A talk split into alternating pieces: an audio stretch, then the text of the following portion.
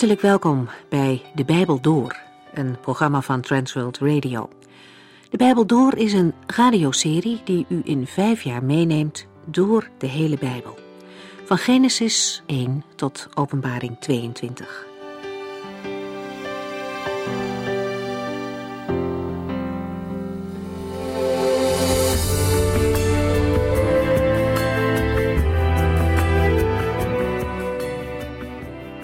Fijn dat u luistert.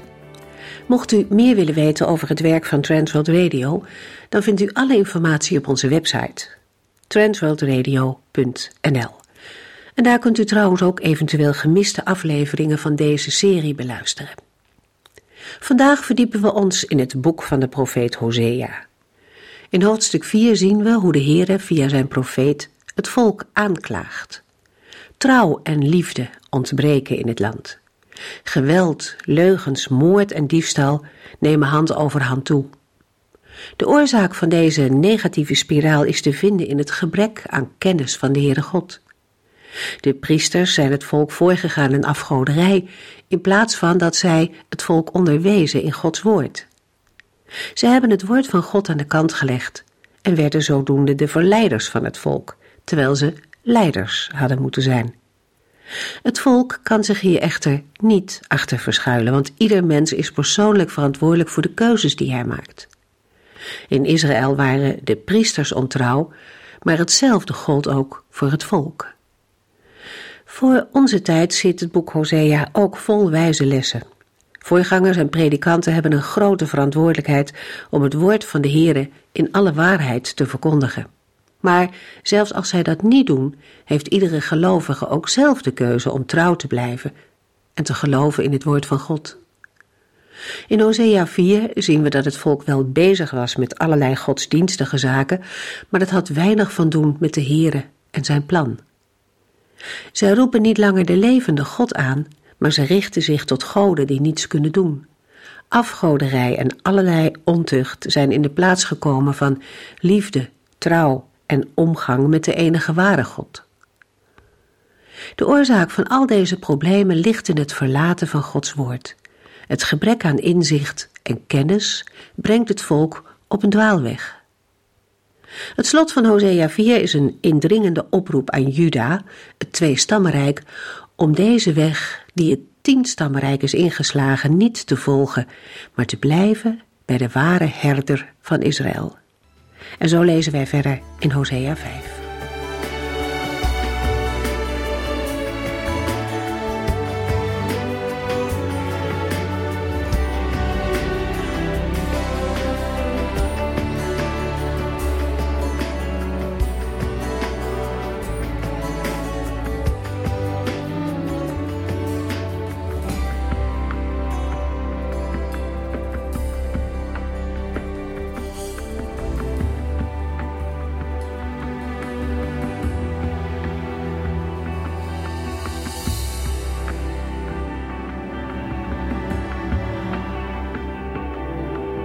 In de vorige uitzending over Hosea 4 is duidelijk geworden dat het niet goed gaat met het tienstammenrijk Israël.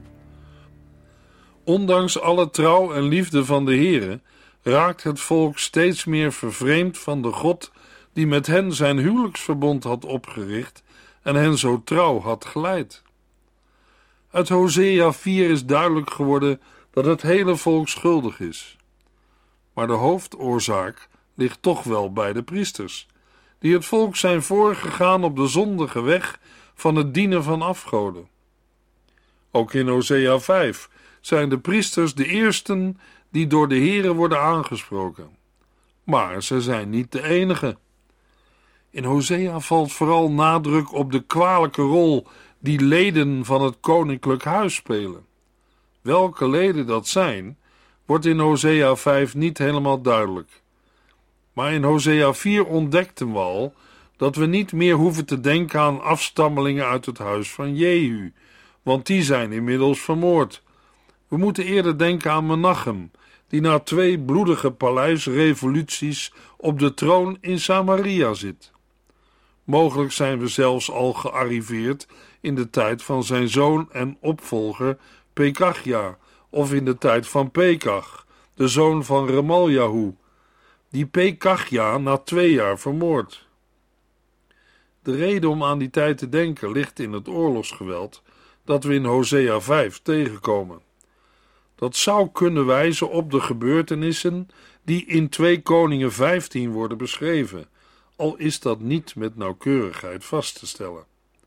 Trouwens, wie van de genoemde koningen hier ook wordt bedoeld, ze zouden allemaal kunnen vallen onder de algemene aanduiding leden van het koninklijk huis. En daarmee onder het oordeel dat de Heere zelf bij monden van de profeet uitspreekt in Hosea 5 vers 1, waar we lezen: Luister, priesters en leiders van Israël, zet uw oren open, leden van het koninklijk huis. Uw vonnis is geveld, want u hebt het volk in een valstrik gelokt met uw afgoden in Mispa en op de berg Tabor. De koningen van het tienstammenrijk Israël zijn in hun optreden een valstrik voor het volk. Ze hebben het volk in een valstrik gelokt met hun afgoden. Er worden in dit verband twee namen genoemd in vers 1, namelijk Mispa en de berg Tabor. Wat is daar precies aan de hand geweest? De namen zijn ons bekend uit de tijd van de richteren of rechters. Mispa is de plaats waar Jefta werd uitgeroepen tot leider van Israël. In Rechters 11 vers 11 lezen we: Daarop ging Jefta met de leiders van Gilead mee en werd aanvoerder van Israëls leger. De overeenkomst werd bekrachtigd voor de heren in een algemene volksvergadering in Mispa. De woorden voor de heren in Mispa zijn een aanduiding die wijst op een heiligdom in Mispa. De andere naam, de berg Tabor, was de plaats waar het leger van Israël werd verzameld in de tijd van de richteres Deborah. Beide plaatsen hebben voor het tienstammenrijk Israël een bijzondere nationale en godsdienstige betekenis. In relatie met Hosea 5 krijgen we de indruk dat leden van het koninklijk huis in de tijd van Hosea van deze bijzondere betekenis misbruik hebben gemaakt. Zij hebben het volk naar Mispa en de berg Tabor gelokt voor allerlei schandelijke praktijken met hun afgoden. Dat gebeurde in die tijd wel meer. Het meest sprekende voorbeeld is de verering van de gouden kalveren in Dan en Bethel onder koning Jerobeam I. Hosea 5 vers 2 U hebt een diepe valkuil voor de mensen gegraven. Maar vergeet niet dat ik stuk voor stuk met u zal afrekenen voor wat u hebt gedaan. Uit de toelichting op vers 1 is duidelijk geworden dat de tactiek van Israëls koningen was om aan te sluiten bij vertrouwde namen en begrippen uit de godsdienst en de geschiedenis van Israël, om zo het volk gerust te stellen en mee te krijgen op de weg van zonde en het dienen van hun afgoden. Luisteraar, het is niet alleen de tactiek van de koningen van Israël, maar ook een van de listen van Satan. Hij gebruikt allerlei listen en graaft diepe valkuilen om Gods kinderen te laten struikelen en Gods naam en daden in een verkeerd daglicht te stellen. De namen klinken goed en zijn vertrouwd. De mensen denken: ach, dan zal het toch wel goed zijn. Mensen die er anders over denken zijn toch vaak zwartkijkers. En het volk laat zich meelokken naar Mispa en de berg Tabor. Vaak komt de mens achter zulke verleidingen als het te laat is. Vaak ben je dan al in een diepe valkuil gevallen, omdat je in goed vertrouwen bent meegegaan, of anderen die je kent gaan ook. Het is de zuigkracht van de zonde, die lokt met een geraffineerdheid, waar je ogen voor geopend moeten worden, anders val je in een diepe valkuil. De verleidende kracht van de zonde vinden we treffend verwoord in Psalm 1, vers 1. Gelukkig de mens die in de wandeling niet luistert naar de raad van slechte mensen, die niet blijft stilstaan op de weg van de zondaars en vermijdt te zitten bij hen die met God spotten. Een mens wandelt door het leven en ziet van alles, en dat probeert je aandacht te trekken. Je kunt doorlopen en niet luisteren naar de raad van slechte mensen. Zeker, je kunt ook blijven stilstaan. Dan is er iets wat je raakt of opvalt op de weg van de zondaars. Dan komt het erop aan. Wat ga je nu doen? Loop je door of ga je erbij hen zitten? Als je erbij gaat zitten, maak je er deel van uit. Ben je als het ware gaan wonen en mee gaan leven? Of wil je doen wat de Heere van je vraagt? Psalm 1, vers 2. Integendeel, het is voor hem een vreugde te doen wat de Heere van hem vraagt. Dag en nacht is hij bezig met zijn woord. Welke weg bewandelt u, jij en ik? Luisteraar, het is niet voldoende als wij alleen komen op de plaats waar onze ouders de Heer hebben gediend en Hem zochten. We mogen niet tevreden zijn als we vertrouwde namen en begrippen horen. Maar is de Heer er zelf bij, zoals Hij zich in Zijn woord heeft geopenbaard? Gaat het u, jou en mij om de Heere zelf en Hem lief te hebben met heel ons hart en heel onze ziel en al onze krachten?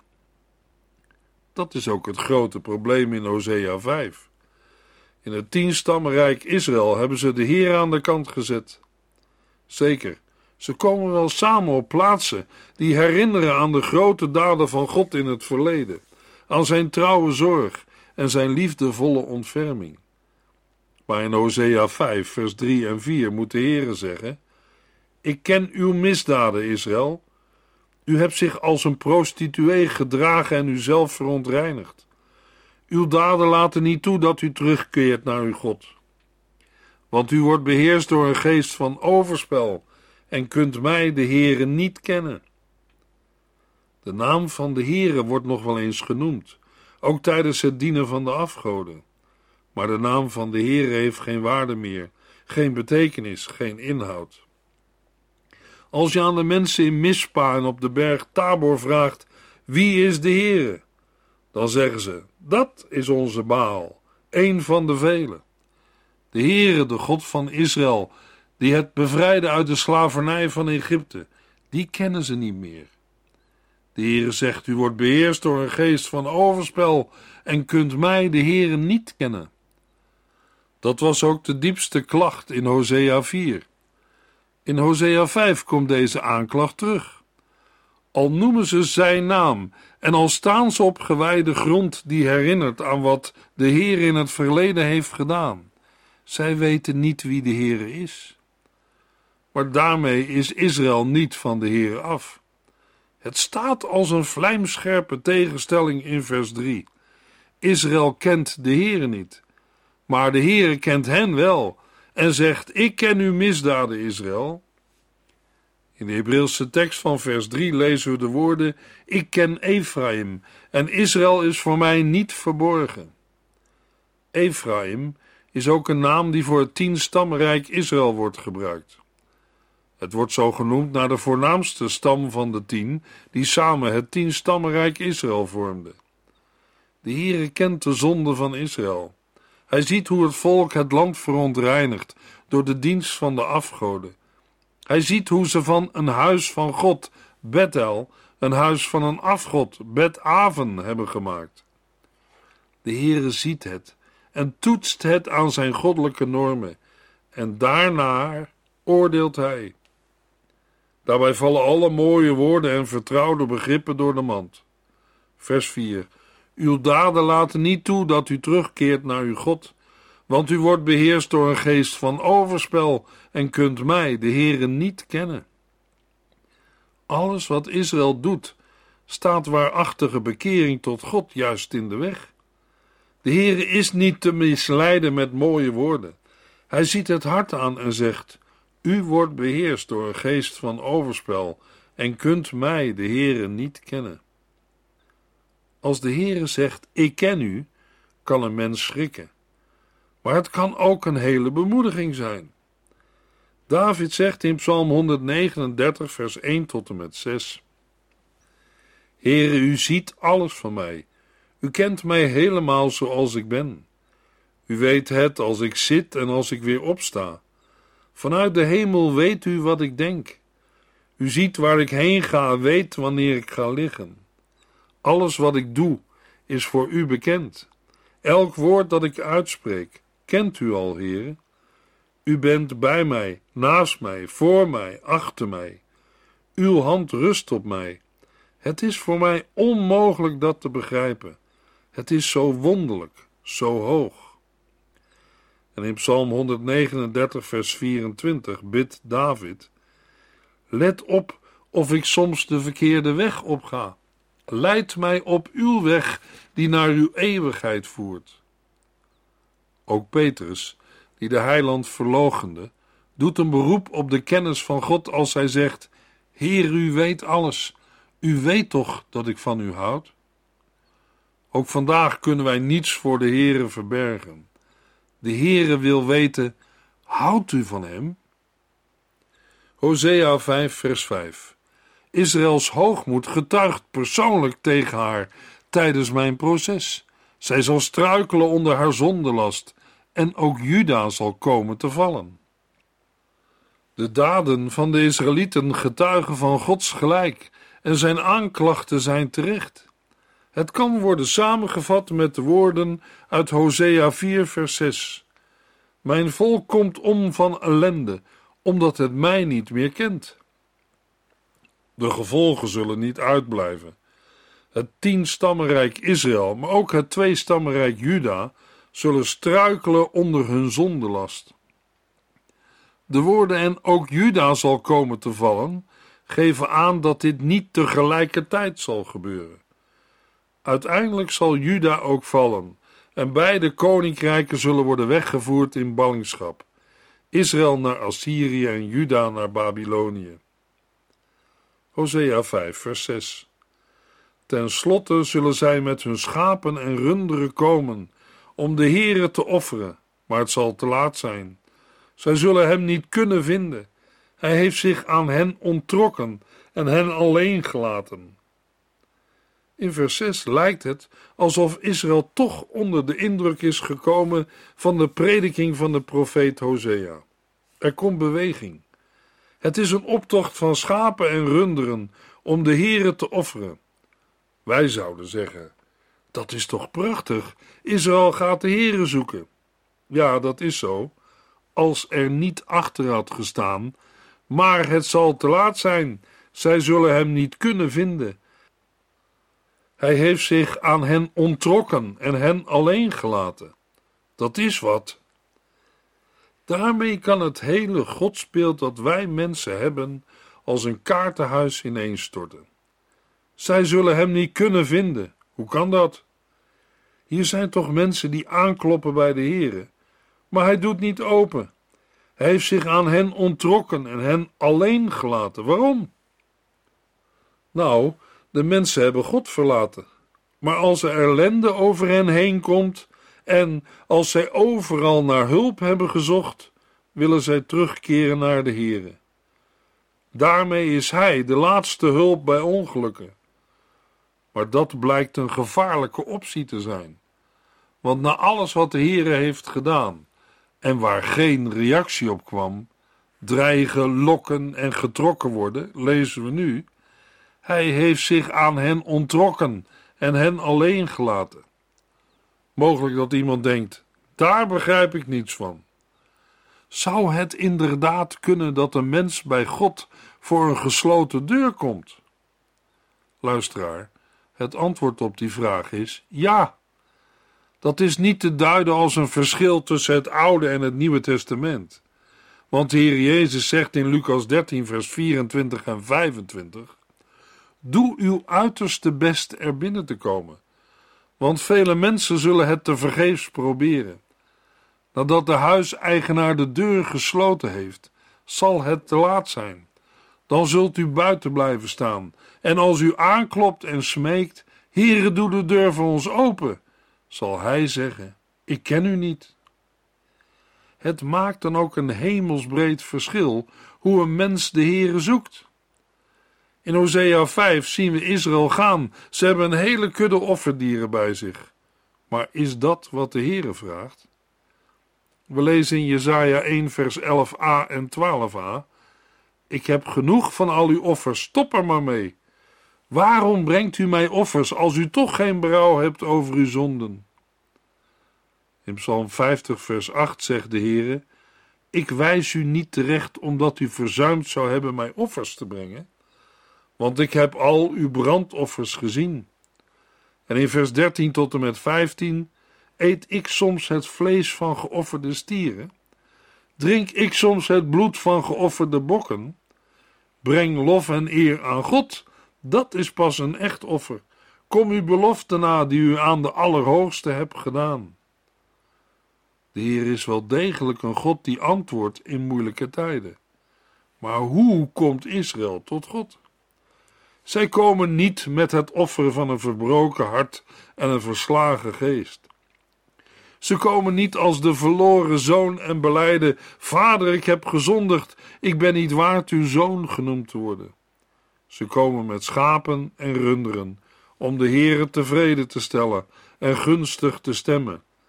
Maar dat is een praktijk die bij de afgoden hoort. Mensen die afgoden dienen proberen voortdurend de godheid gunstig te stemmen, hem tevreden te houden, opdat hij niet in woede uitbarst. Maar dat is niet wat de Heere wil. Dat het bij Israël geen van harte zoeken van de Heere was, blijkt uit Hosea 5, vers 7.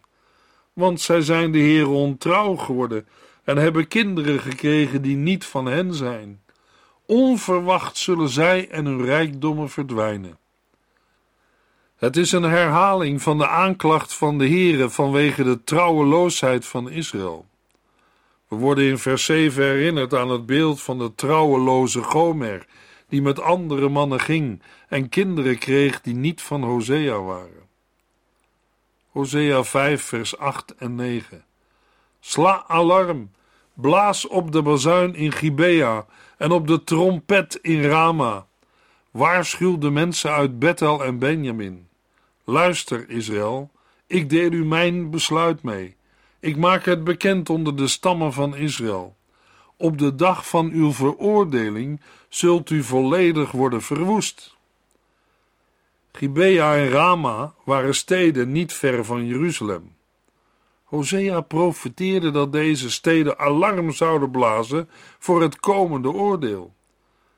De profetie is uitgekomen, eerst in 738 voor Christus, toen Menachem zijn vazalbelasting betaalde, daarna in 734 voor Christus, toen Tiglat-Pileser een gedeelte van het tienstammenrijk innam en uiteindelijk in 722 voor Christus, toen Samaria werd ingenomen. Hosea 5 vers 10 De leiders van Juda veroveren een gebied. Als indringers hebben zij grensstenen verlegd. Daarom zal ik mijn woede over hen uitstorten als een waterval. Het verleggen van grensstenen is een ernstige misdaad. Daarmee zegt Hosea dat de leiders van Juda indringers zijn en bedriegers. Naar de Joodse wet hebben zij de grenzen van het erfdeel van de Here verlegd. Geen wonder dat de woede van de Here steeds sterker over het volk komt, als een waterval. Hosea 5, vers 11. Israël wordt verpletterd en gebroken door zijn vonnis, omdat zij vast besloten was afgoden te volgen. De woorden in vers 11 maken duidelijk wat we ook bij andere profeten tegenkomen. Het recht wordt niet gehandhaafd in Israël, omdat het volk vast besloten was afgoden te volgen. Hosea 5, vers 12. Ik zal haar schade toebrengen als een mot bij de wol en Juda's kracht ondermijnen als door verrotting. De Heer is voor het volk als een mot die de kleding opeet zodat de mens op een gegeven moment naakt komt te staan. Dan ben je als een zieke van wie de krachten afnemen, zodat op een gegeven ogenblik blijkt dat je doodziek bent en instort.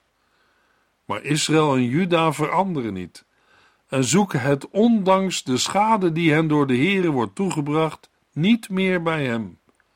Dat blijkt uit vers 13. Hosea 5, vers 13. Toen Israël en Juda zagen hoe ziek zij waren, ging Israël naar de grote koning van Assyrië. Maar deze kon hen niet helpen of genezen van hun gezwel. Israël is zo ver van God vervreemd en dwaas dat zij genezing zoeken waar alleen de dood wacht. Maar zo gaat het met een volk dat van God vervreemdt en afdwaalt altijd. Mensen weten tenslotte van ellende en dwaasheid niet meer waar ze het zoeken moeten. Dan moet er van alles aan te pas komen en zijn ze bereid alles te doen dat wordt gevraagd. Maar de enige die helpen kan, wordt niet gevraagd. De dichter van Psalm 121 vraagt: Ik kijk omhoog naar de bergen. Waar vandaan kan ik hulp verwachten? Zijn antwoord is: De Heere helpt mij.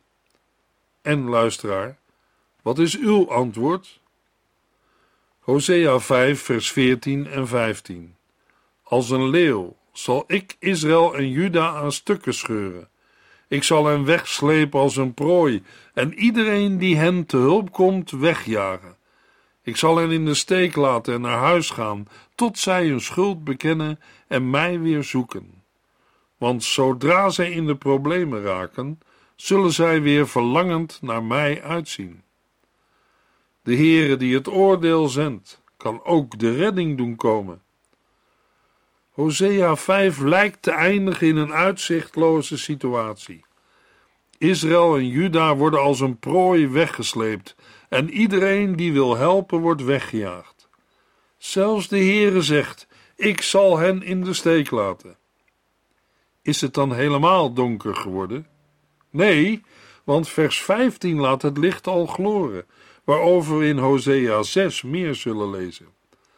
De Heere zegt: Als zij hun schuld bekennen en mij weer zoeken, komt er een ommekeer.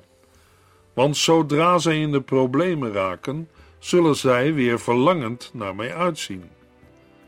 Maar daarover meer in de volgende uitzending. We lezen dan Hosea 6.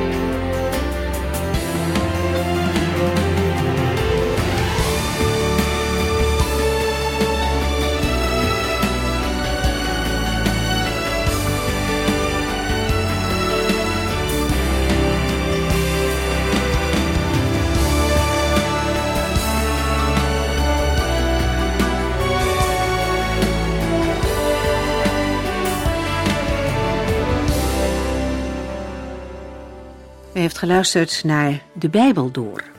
In het Nederlands vertaald en bewerkt door Transworld Radio. Een programma waarin we in vijf jaar tijd de hele Bijbel doorgaan. Als u wilt reageren op deze uitzending of u heeft vragen, dan kunt u contact met ons opnemen. Tijdens kantooruren kunt u bellen op 0342 47 8432. 0342 47 8432. 32. Ook kunt u een e-mail sturen naar de Bijbel door transworldradio.nl en natuurlijk kunt u ook via de post ons bereiken. TWR, postbus 371, postcode 3770, AJ in Barneveld. Dit programma werd gepresenteerd door Corweda en Ike André.